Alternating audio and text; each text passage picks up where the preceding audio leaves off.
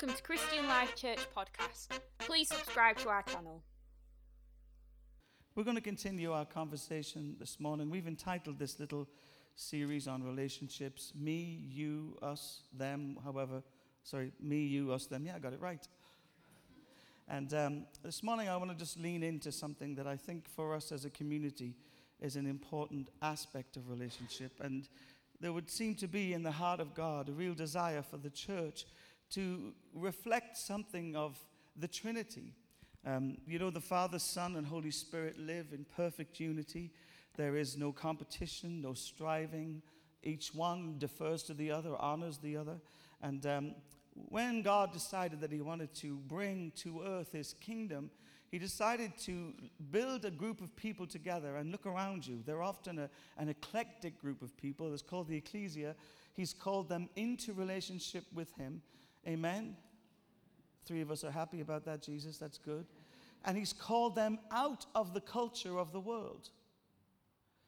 He's called them into relationship with him and he's called them out of the culture of the world. And um, I think both those things we're going to spend the rest of our lives trying to fully understand. What does it mean for us to be in Christ? We know that positionally, we have been placed in Christ. He is our Savior, he is the redeemer of our lives. He is the restorer of all things. And we work day by day to fully embrace and understand what it means for us to be in Christ. We are also not just in Christ, we are seated with Christ in heavenly places. The book of Ephesians tells us that God raised us up with Christ. So the risen Christ seated in heavenly places means that the church, positionally in Christ, is above all powers and above all thrones, and God has placed a mandate on the church to bring life to every part of this world. We are a peculiar people, not because we've got odd personalities, but we are the only group of people on the planet who've been given a heavenly mandate to transform society. Amen. Turn to the person on your right hand side and say, Start this week. Start transforming society this week. Take it upon yourself to be bold enough to believe the word of God. And remember this that in every environment you stand in, you are the influencer. I hear lots of stories about how people are influencers. What they mean is they sell multiple products or shift people's thinking to a particular uh, dynamic of, of culture or, or nuance. But actually, the church are the greatest influence on this planet to bring the life of Jesus to all humanity. We are not a subservient, broken, bruised, well, we are, but we are God's holy people set apart for God's great purposes. So I want to talk to you a little bit about how we, the ecclesia, the body of Christ, should relate to one another this morning. And um, I hope this will be of advantage to you. Turn to Philippians chapter 2 for me, please. We're going to read together from verses 3 to 8. I wonder could we have it on the screen if that's possible? Don't know if there's anybody in there, is there? It's just Jonathan, is it? Let's wait for it to go up. You don't mind just waiting a second, do you? I'd like you to see it yourselves. Philippians 2, verses 3 to 8.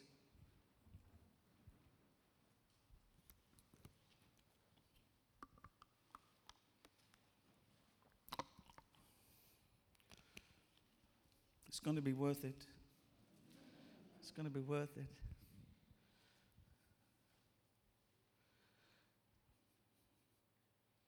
Those who wait on the Lord will renew their strength. Okay, why don't you read it out with me, please? Do nothing from selfish ambition or conceit I can't see what it says because I've only got mine here. It's Philippians 2, verses 3 to 8.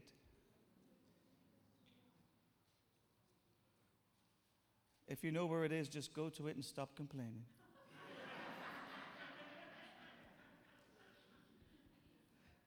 Do nothing from selfish ambition or conceit. In humility, count others more significant than yourself. Let each of you look not only to his own interests, but also the interests of others. Have this mind amongst yourselves, which is yours in Christ Jesus, who, though he was in the form of God, did not count equality with God something to be grasped, but emptied himself by taking the form of a servant, being born of the likeness of men, and being found in human form. He humbled himself, becoming obedient to the point of death, even death on the cross. The Apostle Paul is writing to the church at Philippi and reminding them in many ways of this new reality that they're trying to grasp hold of and understand. The Apostle Paul is inviting them to step away from some things and to embrace a whole other new, fresh experience of what life with Christ can truly look like. And he starts with this particular phrase Do nothing from selfish ambition or conceit. In other words, Paul is saying, You have seen how the world works. The world is full of people trying to make a name for themselves. The culture you were raised in was highly orientated to a trinity of me, myself, and I. This humanity has placed itself at the center of all that they think to be valuable and true. And Paul is simply highlighting for us that that kind of thinking and that kind of living is not something that will ever produce life in the kingdom of the heavens. Paul is saying you must leave all of that behind. Now, there lies one of the biggest issues for many of us because what we try to do is have a hybrid of two cultures. We want to be in the world, but not of the world. And what that means is that we're not alien to the world, but we are the kind of people who live in the culture, but we live differently. We have a whole other perspective about what is real and what isn't real, about what is true and what isn't true. And Paul is simply highlighting that the church, therefore, must have a different orientation. You can't drag the culture of a broken, sinful world into the community of believers and expect that to work.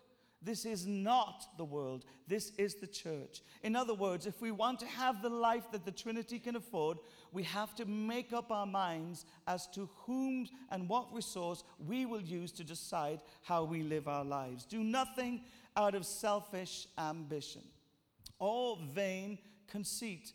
Very poignant, powerful words to us in an age where just about everything, everywhere in our culture, is based on selfish ambition and vanity.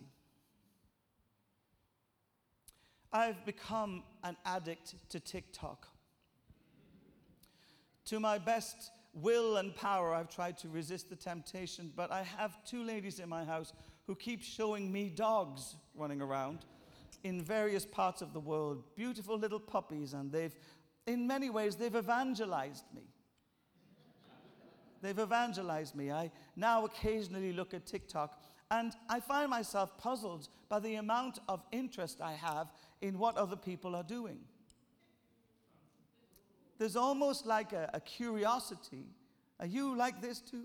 There's a curiosity that draws me in, and sometimes to my shame, 10 minutes can pass, and I'm looking at people extracting pimples from bodies I have no desire to see right through to people building swimming pools, speeded up videos in the case of about two and a half minutes from around the world. There's just this massive extreme dynamic of what people put on TikTok, and it is, and it was meant to be, and it's profoundly, I think, addictive.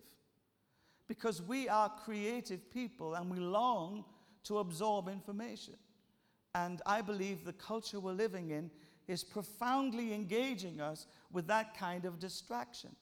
But that gift of curiosity or that gift of fascination was given to us to look at the Lord and to see the Lord as He truly is. It wasn't given to us to while away many an hour on TikTok.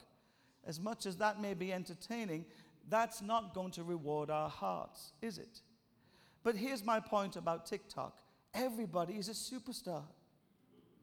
I mean, they take their pictures at just the right angle. I think some of them must have 40 foot arms because it's so far away from the screen.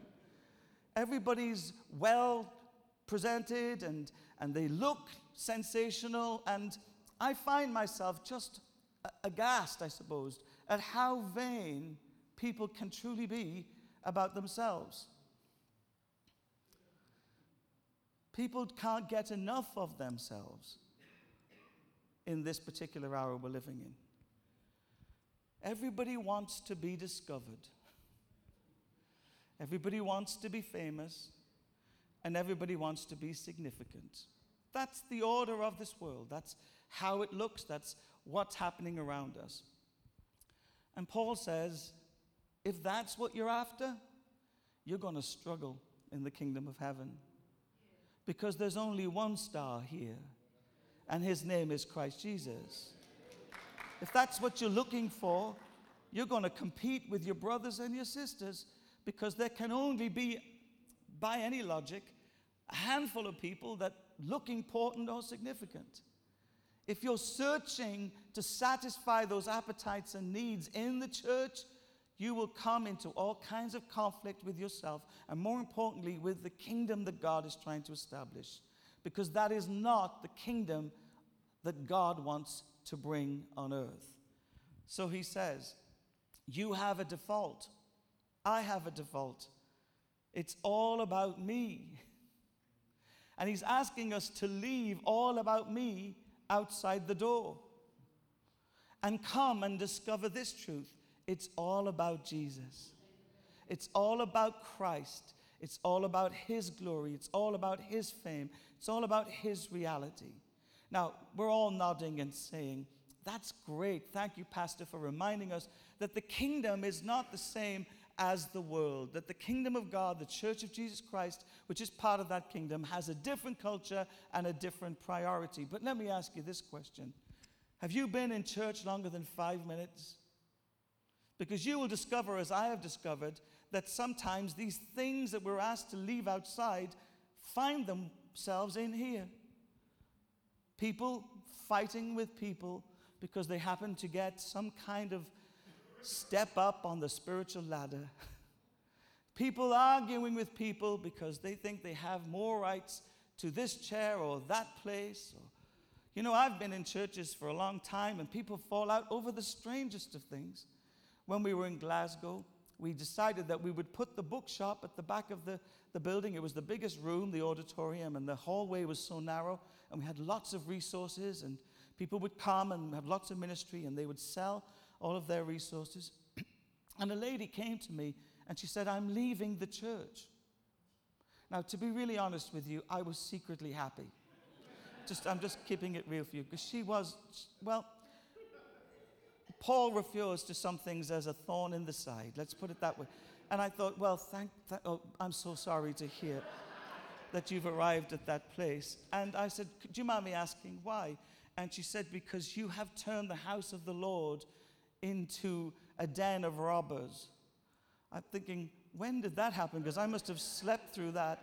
And she cited the scripture where Jesus turns over the tables in the temple because they were exploiting people. Now, I was trying to reason with an unreasonable person because I was saying, well, where in this building does it become the house of the Lord?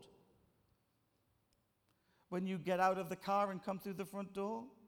Is the foyer less holy than the auditorium?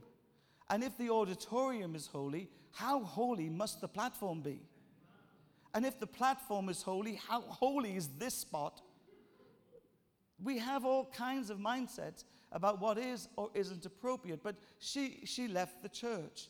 And she left the church because we had brought the bookshop into the main auditorium.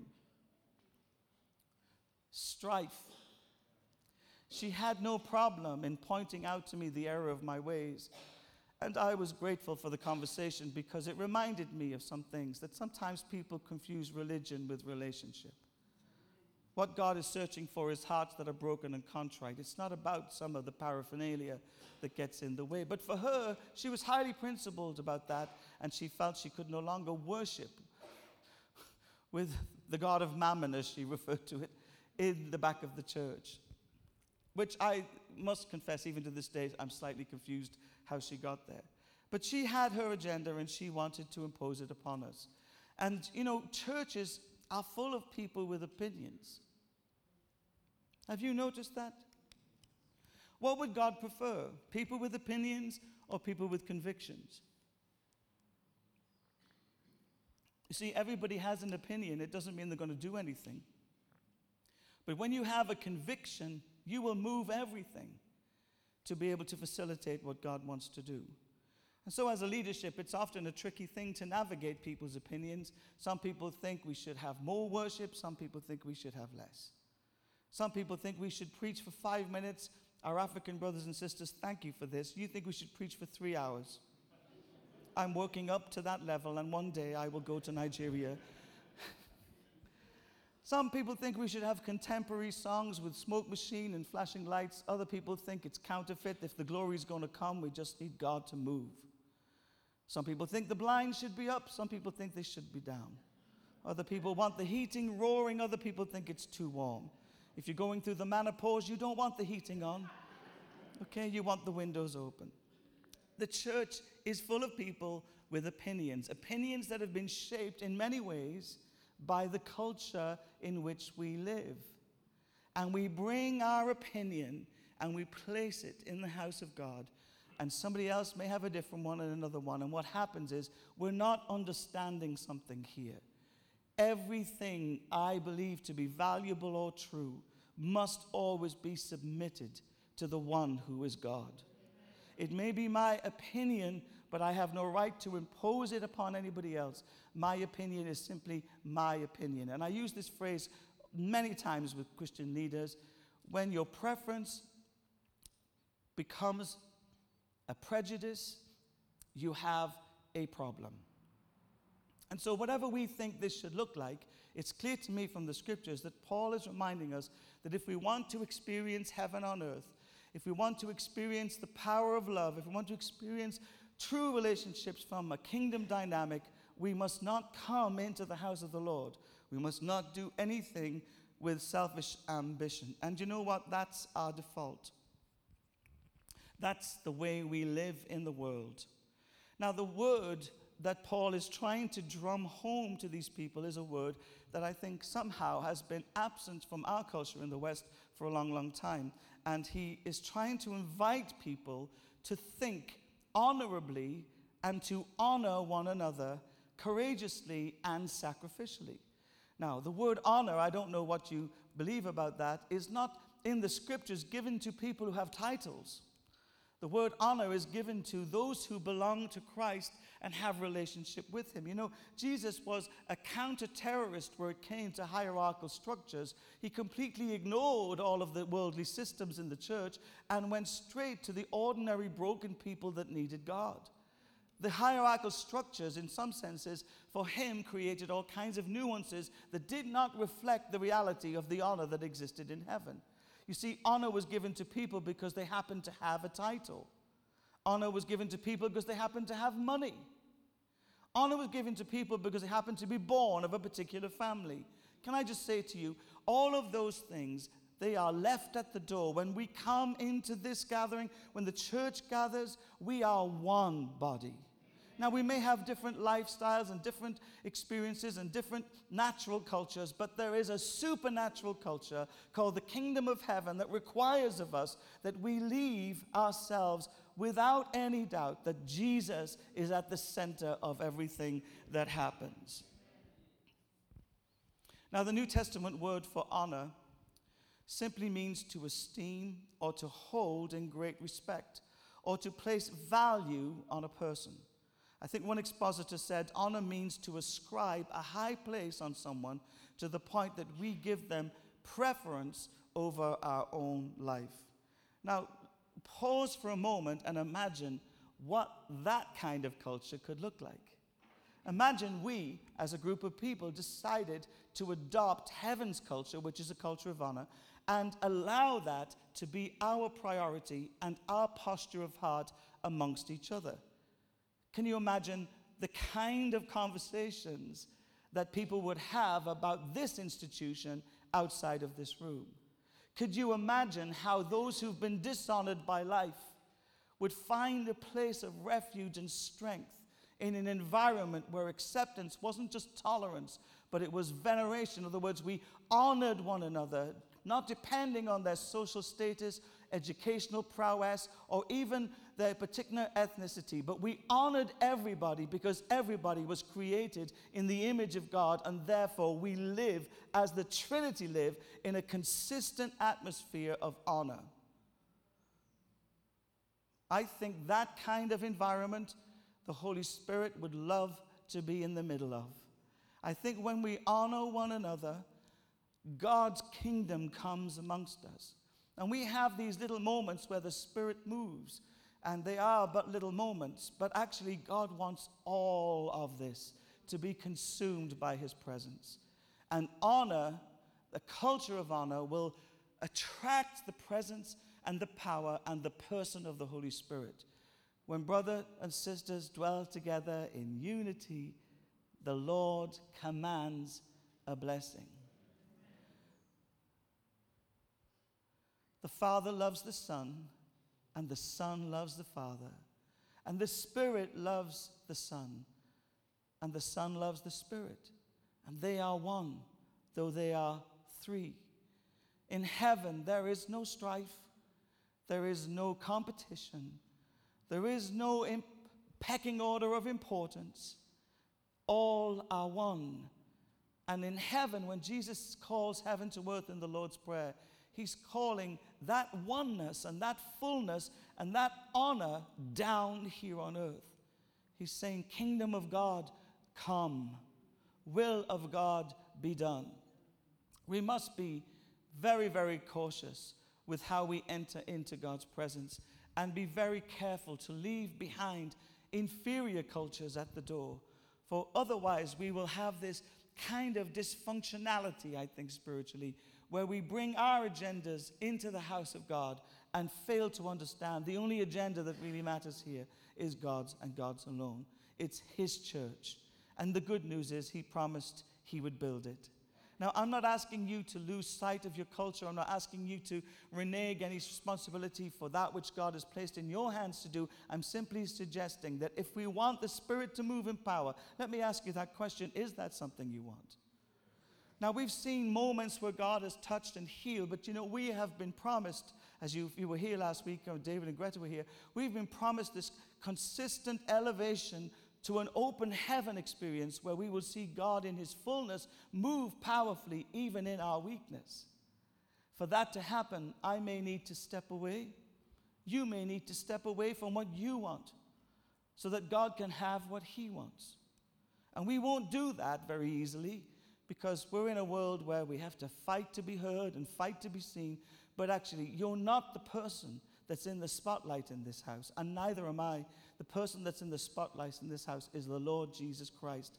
He will be glorified, He will be magnified, and we will lift Him high. So let's move away from that thought for a second. He says, Have this mind amongst you. In other words, this requires a whole new way of thinking.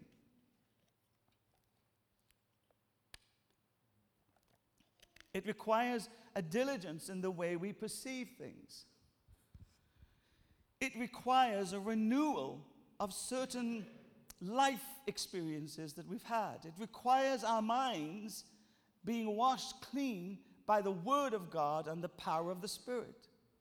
It requires us to have an upgraded brilliance that right now we are a little dysfunctional in. Let this mind be in you that was in Christ Jesus. This mindset means that I don't have to fight as an orphan to be seen. In fact, here's my goal I come to church to see. I come to church to speak life over people. I come to church to call greatness out of people. I come into the house of God to do what God Himself would do and raise people up out of the mire and the clay of their life. I don't come into this house with my agenda for this gathering. I come into this house to serve His agenda for this gathering. And as I sit amongst people who need Jesus, my role is therefore not to get something from God, particularly, but to give something from God to the person who's sitting next to me. There are two types of people I find in this world there's the here I am people. Look at me, I'm fabulous, I can prophesy. But that's the old mindset from outside in the world where we draw attention to something we have or something we think we contribute. Here's the mind of Christ. Oh, there you are. I've been looking for you. I meet all kinds of leaders and have for many years, and many of them sadly still want to be famous. They still want international acclaim. They still want their name and books and whatever else. But you know, I thank God that God, well, He broke something in me a couple of years ago that I didn't even know was in me. And it's the greatest joy to be free, to be free from any personal ambition. In fact, at first, it really shocked me. It shocked me that I had some, and then it shocked me that I lost it. My agenda here with you is not to build a name for myself. I don't even want my picture on the website. They keep fighting with me over it. This is the house of the Lord. Jesus is the center of it all. I don't need to preach, I'm looking for preachers. I don't need to lead the worship, I'm looking for worship leaders. The Son of Man came to seek and to save that which is lost. When we adopt that kind of posture, we are working with the kingdom to extend the power of love to broken individuals who do not even believe that God could use them at all. It's the opposite to the world. And trust me, I've stood alongside some incredible people on amazing stages throughout my life, and some of those people are the most phenomenal talents, but you know, talent fades, it passes. But when we glorify Jesus, when we magnify Jesus, when we call people higher, when we go searching and seeking to draw people up into the plan or the purpose of God for their lives, you will find that whatever you do to that person will be given back to you, pressed down, shaken up, and overflowing, because God is looking for you to be a seeker just like He Himself is a seeker. And we need a different mindset. We need to think like him and we need to respond like him to the people around us. Can you imagine what kind of community it would be if we embraced fully the reality of what it means to live in the kingdom of honor, the kingdom of God, where we prefer one another, looking for the great thing in another person's life? Now, I know I'm hitting some things in our hearts because some of us are still waiting to be discovered. When will I, will I be? We're still looking for it. And it's been a long time coming. Do you know what's driving your life is a need for significance? And trust me, as a man who's older, you can attain everything the world says to you will make you somebody and still feel like nobody on the inside? Does it really matter eternally what house you live on? Do not store up for yourself treasures on earth where moth and rust can destroy, but store up for yourself treasures in heaven. For where your treasure is, your heart also will be. Jesus is reminding us that this is all temporal. This will all pass. Even this sermon will pass. Someone say hallelujah. Awkward moments are familiar to me because when you speak truth, all kinds of things need to happen in people's hearts.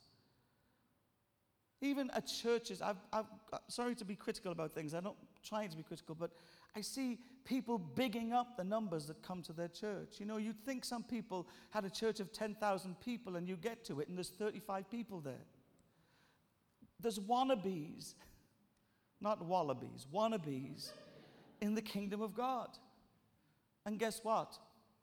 Here's what the Lord says about that I will resist the proud, but give grace to the humble. We don't want the spirit of Babel where we're trying to make a name for ourselves. And we certainly don't want God to bring the house down as a result of that kind of orientation. We want his kingdom to come. And I don't know about you, but I'm really looking forward to good, honest relationship with people where I'm able to speak over someone's life and call out the greatness in them. Aren't you looking forward to that? I'm delighted to be part of a community where I don't need to be the one on show, where Jesus is seen in every heart and every life. I'm looking forward to the end time church where we have such a clarity about some of these matters, where people are leaving outside of the building and outside of their own lives and thinking a culture that is all about me, when actually the better place for it to be is to be all about Jesus. Have this mindset among you. Honor requires us to see things differently. In fact, everything in the kingdom can only truly be embraced when we have a renewed mind. Our minds have been conditioned by a world system, but God's word and the ministry of his Holy Spirit will bring absolutely new thinking. He points to the center of his thought here and the example that for all of us speaks in a thousand ways. He says, This mindset is found in Christ. It says, In Christ is my position. In other words, if you want to know how this looks, if you want to know how this kingdom works, take a long, hard look at Jesus. Jesus is the one who modeled it for us so perfectly and so profoundly. He did not consider equality with God something to be grasped. A very interesting phrase because he was equal with God. But he chose to take upon himself the very guise of a servant and become a servant even unto death, and not just death, but death on a cross. When the Apostle Paul writes these words, For me to live is Christ, we all go hallelujah because we want to live in the fullness of Jesus. But the key to living in the fullness of Jesus is dying to self.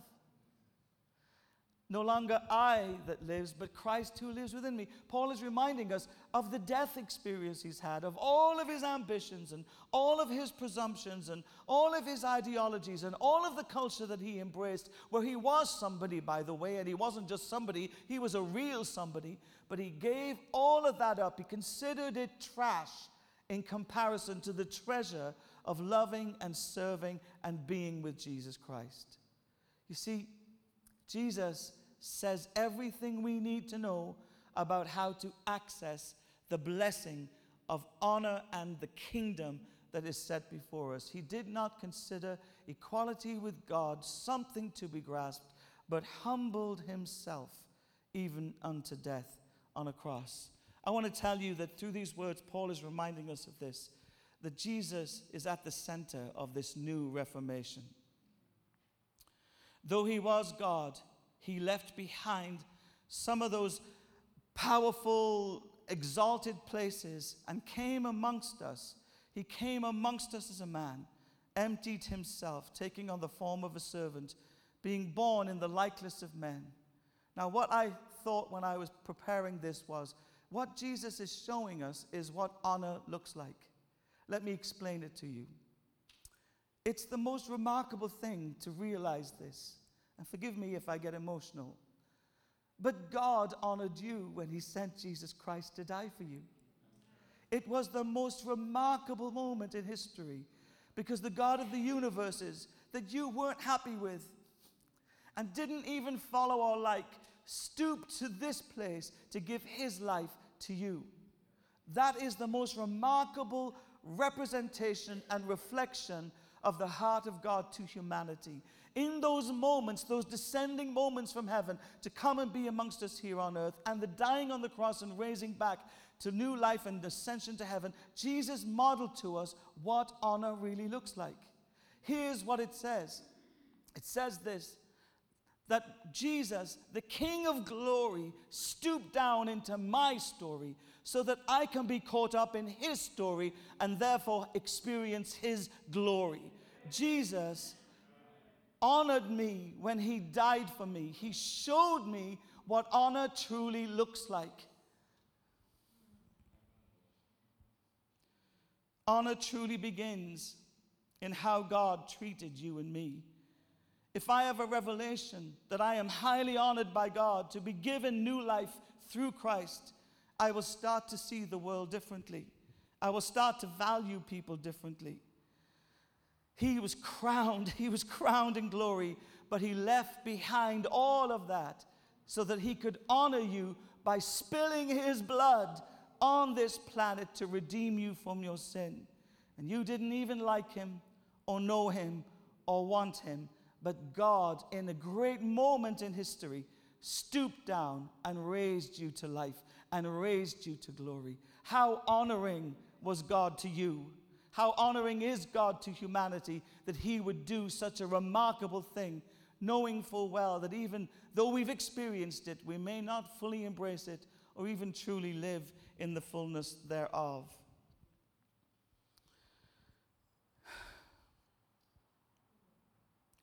The Bible tells us that God gives more honor to people within the body of Christ who seem to lack it. I can't get my head around that because in a world where we value talent or promotion or experience or, or expertise, God seems to honor those who are the weaker ones amongst us.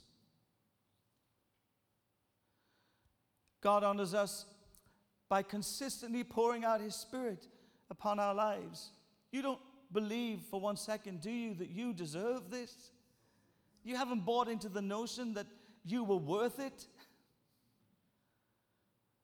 But from the foundations of the earth, He knew you and He desired to honor you by giving His life sacrificially for you. In Romans 12, verse 10, it says this As a result of that, give preference to one another in honor. I'm going to land this plane because I promised myself I wouldn't preach longer than a half an hour. You can congratulate me if you like, because if you don't, I will.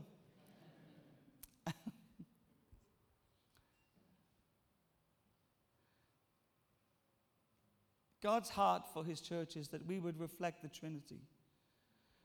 We would leave behind the culture of this world where we feel we have to strive to be somebody, and we'd come into the presence of the Most High God and allow Jesus to have it all. God's desire is that we wouldn't strive with one another or compete with one another, but we would prefer one another, looking for the gold, the treasure perhaps sometimes that's hidden, sadly in my life, inside the trash. You see, when I look at a person, I sometimes see dirt. But here's the kingdom of God He always sees soil. And soil has the greatest potential when the seed of life is planted in it to grow up into something absolutely majestic. God's desire is that we would so honor Him and be honored by Him, that's true, that we would honor one another. And as we honor one another and Him and be honored by Him, His Spirit would move in power because there'd be no other agenda but the kingdom coming and the will of God coming to pass. God's desire is that we stop fighting and we start feasting on the goodness and the mercy and the kindness and the glory of the God who honored us sacrificially. I believe a culture of honor is necessary to sustain and to attract a move of the Holy Spirit. And without it, we will just have moments where God touches, but not a movement of God that impacts us so greatly that it turns up in our world as we honor people outside of here. Would you stand with me, please, as we close?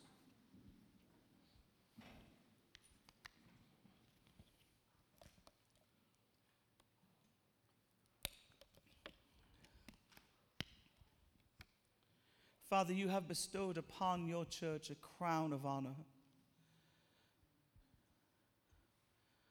In your greatness, you became weak so that in our weakness we may become great. Not great as the world sees it, but hearts and lives, Lord, that are turned over and turned inside out to seek first the kingdom of God and all its righteousness knowing that everything else we worry ourselves about somehow, because you're good, will be added to us. We thank you so much, Jesus, that you have honored us by giving your life for us. Why don't you thank him for that?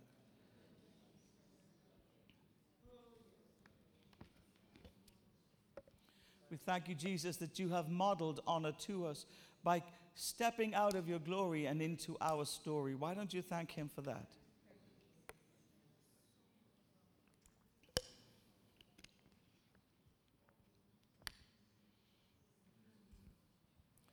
And we thank you, Jesus, for your new kingdom reality where we can leave behind our selfish ambition or conceit And in true humility, not false humility, count others more significant than ourselves.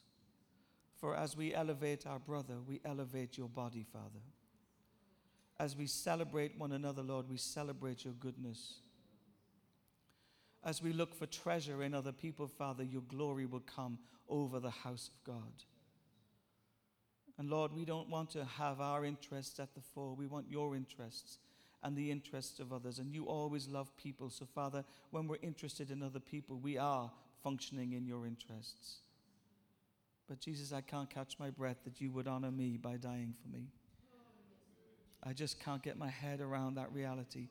I pray, Lord Jesus, that you, the servant king, would remind us over and over and over again that you came from heaven to earth so that heaven could come to earth, Lord. And I pray, Lord God, that we, your people, would center our hearts around that truth and live, Father, in the new culture that you've afforded to us. We leave behind selfish ambition and vain conceit. And we ask you to renew our minds, Lord, where we see things the way you want us to see them. We want to live like Jesus. We want to love like Jesus. And we want to see people the way Jesus wants us to see people. Jesus at the center of it all. Jesus at the center of it all. From beginning to the end, it will always be, it's always been you, Jesus. Jesus, nothing else matters. Nothing in this world will do.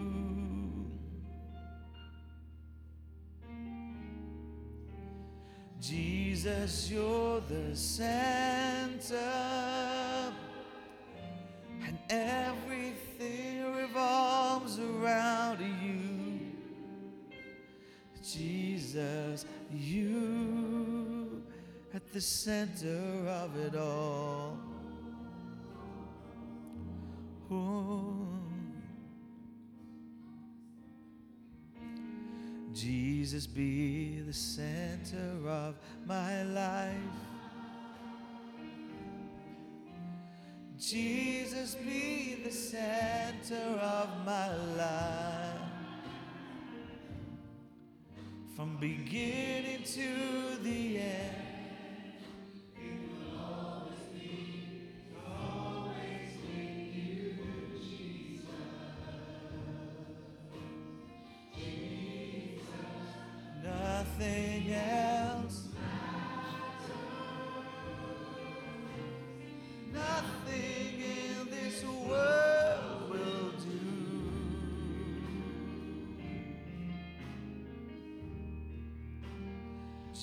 Jesus, you're the center,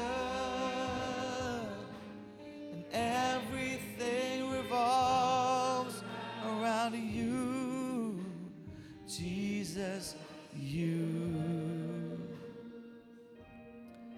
And Lord, make this more than a sentiment, more than an idea, Father, more than a hope or an expectation. Make this a reality amongst your people.